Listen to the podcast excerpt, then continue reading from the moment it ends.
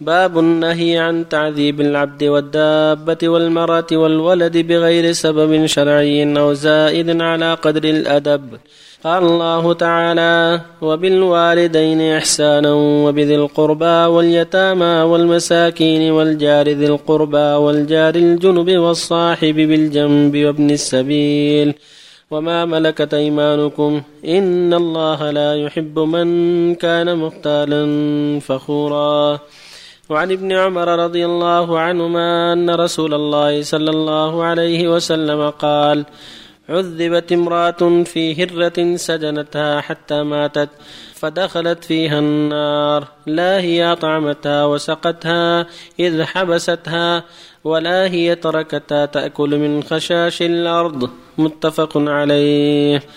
وعنه رضي الله عنه أنه مر بفتيان من قريش قد نصبوا طيرا وهم يرمونه وقد جعلوا لصاحب الطير كل خاطية من نبلهم. فلما راوا ابن عمر تفرقوا فقال ابن عمر من فعل هذا؟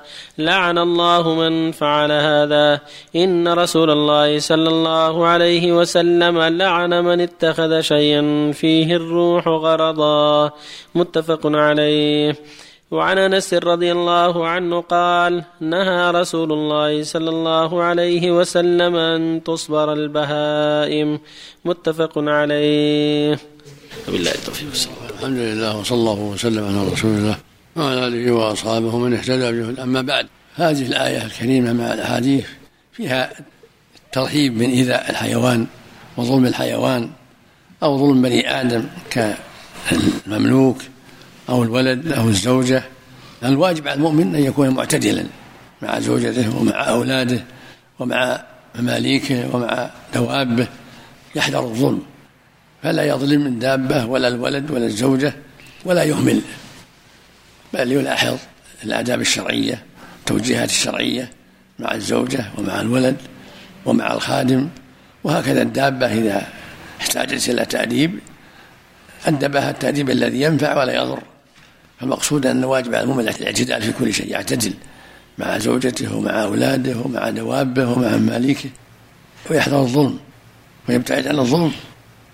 والله يقول سبحانه واعبدوا الله ولا تشركوا به شيئا. ثم قال وبالوالدين إحسانا وبذي القربى واليتامى والمساكين والجار ذي القربى والجار الجنب والصاحب بالجنب وابن السبيل وما ملكت أيمانكم. هذه الآية يقال لها إيه الحقوق العشرة. ذكر فيها سبحانه عشرة حقوق. أعظمها عبادته سبحانه. أعظمها توحيده والإخلاص له.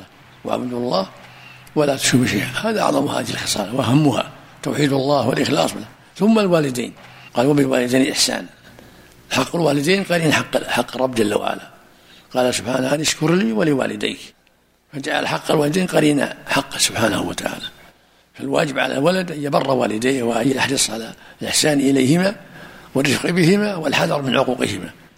فالعقوق قرين الشرك والبر قرين التوحيد. ثم قال وبذي القربى يعني الأقارب من الإخوة والأولاد والأعمام والأخوال.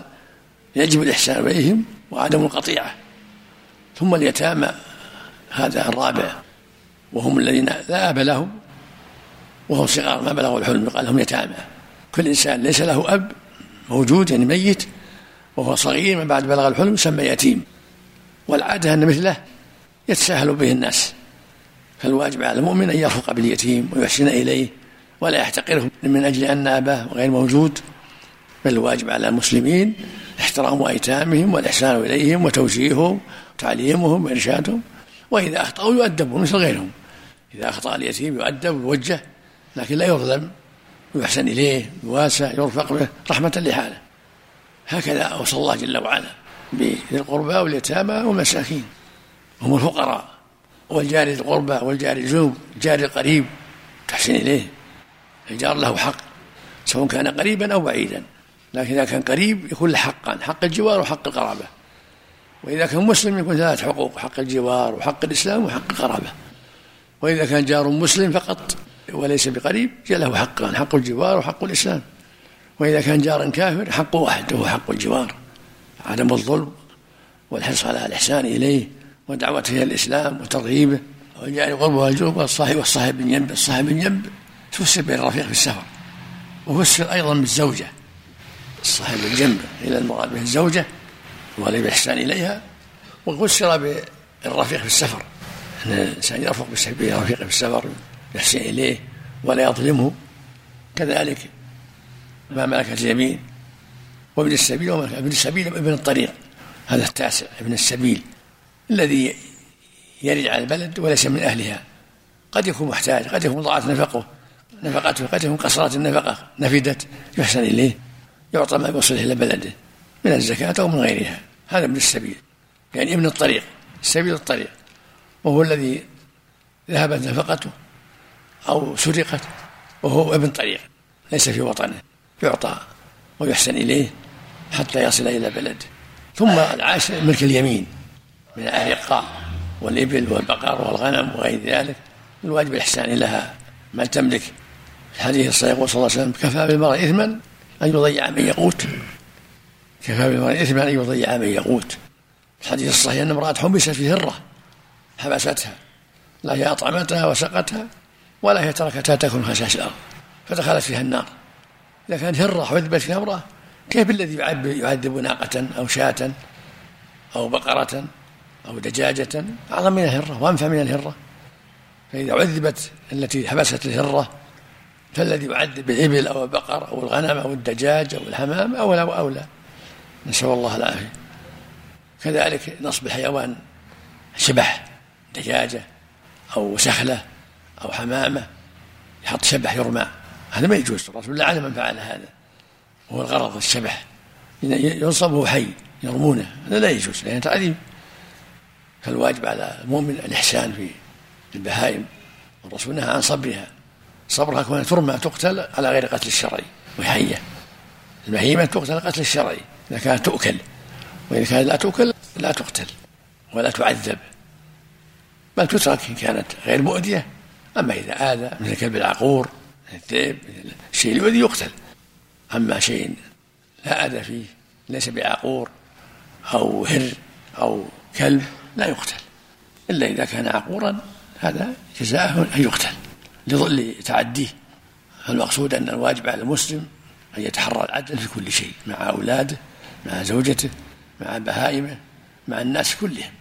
يحذر الظلم. الظلم عاقبته وخيمة. قال الله تعالى ومن يظلم منكم نذيقه عذابا كبيرا قال سبحانه والظالمون ما لهم من ولي ولا نصير. قال النبي صلى الله عليه وسلم اتقوا الظلم فإن الظلم ظلمات في يوم القيامة. نسأل الله الجميع العافية. الله يحسن عليك. بعض الناس يكون لديه بهيمة مريضة مشرفة على الموت فيقوم برميها لإراحتها من المرض. هو بلزوم ان ذبحها فلا بأس من تركها فلا بأس. إن كان يظن أحد ينتفع بها يذبحها له كان ما يبغى ينتفع بها براسه إن تركها حتى تموت فلا بأس. وإن ذبحها لعل أحد يأكلها فلا بأس. صلى الله غير الانتفاع الله يذبحها لغير الانتفاع. ان ذبحها فلا بأس لعل أحد يأكلها اذا صارت مباحه كالشاة ونحوها. هي مريضة الله يسلمك. بعض الناس قد يأكلها ولو مريضه. صلى الله عليك شراء طيور الزينة ووضعها في أقفاص أحسن الله إليك. بعض الناس يشتري طيور الزينة ويضعها في أقفاص صور يا صور لا أحسن الله يعطيك طيور أحسن الله إليك مثل العصافير ما في بأس إذا أكرمها ولا, ولا ظلمها أعطاها حاجة من الحبوب والماء ما أحسن. الجار اللي له حق الجوار ملاصق الجدار أو اللي في الحي؟ وشو؟ الجار اللي له حق الجوار اللي في الحي أو اللي ملاصق الجدار. كل ما قرب منك هو جار. كل من كان أقرب باب هو جار. إلى أربعين دارا كل من كان أقرب منك أحقهم أقربهم بابا. من كان أقرب باب هو أحق بالجوار. الله يسلمك. حديث ابن عمر من فعل هذا لعن الله منه. ما فيه مستدل لمن للعن المعين يحتج بهذا المعين لكن الأحاديث الأخرى تدل على ينبغي عدم العن المعين. لأن هذا من فعل ابن عمر. نعم. الرسول لعن عموم.